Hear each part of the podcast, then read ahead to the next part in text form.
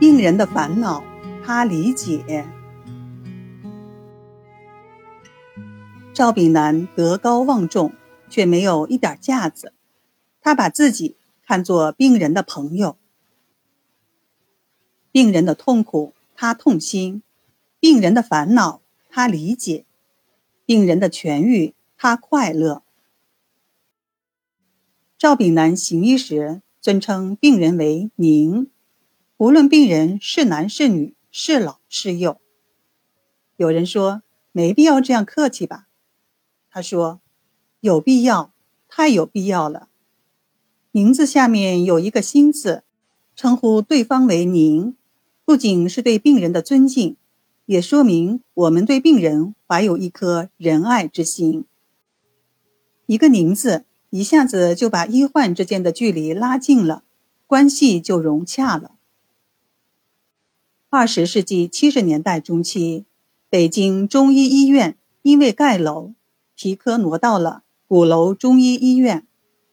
赵炳南定期到该医院出诊。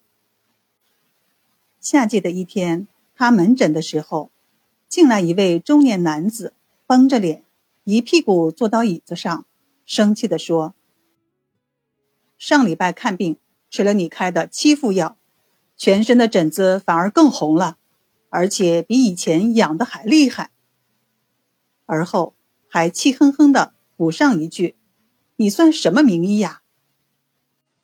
还从来没有病人当面对赵炳南这样说话的。一时间，诊室里鸦雀无声。等到这位病人情绪稳定下来，赵炳南才和颜悦色地说：“您千万不要着急，任何疾病的发生发展都要有一个过程，不是一朝一夕就能治好的。”如果心情急躁，反而会使病情加重，对康复没有好处。不过话又说回来，假如我和您患有同样的病，这个事情轮到我身上，心情肯定也会急躁，或许比您还厉害呢。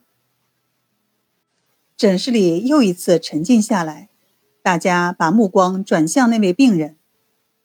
突然，病人站起身。向赵炳南深深的鞠了一躬，愧疚地说：“哎呀，赵老，您看我确实有点激动，实在对不起啊。”赵炳南微笑着说：“不要紧，您是病人，我有责任把您的病治好。您有病着急，太正常了。”他停顿了片刻，继续说：“您不要着急。”只要坚持治疗，一定能够治好。这位病人点了点头。赵炳南开始看病，开完药，已经七十六岁高龄的赵炳南特意站起来，把这位刚才对他大不敬的病人一直送到诊室门口。一个月后，这位病人再次来到鼓楼中医医院，正巧赵炳南不出诊。他就向赵炳南的儿子赵恩道医生说明来意。原来他的病已经完全好了，今天是特意来道谢的。他感激地说：“赵老不仅治好了我的病，还教会了我怎样待人，怎样做人。真不知道怎样感谢才是啊！”赵炳南声名远播，许多外地患者。慕名写信向他求医，他每信必回，每个月都要回复约一百封信。晚年时，他因病力不从心，就委托学生代为回信。信中一是对患者表示同情，二是告知患者自己因病不能再通信治疗了，敬请对方原谅。由此也可见，赵老的人品和医德是多么高尚啊！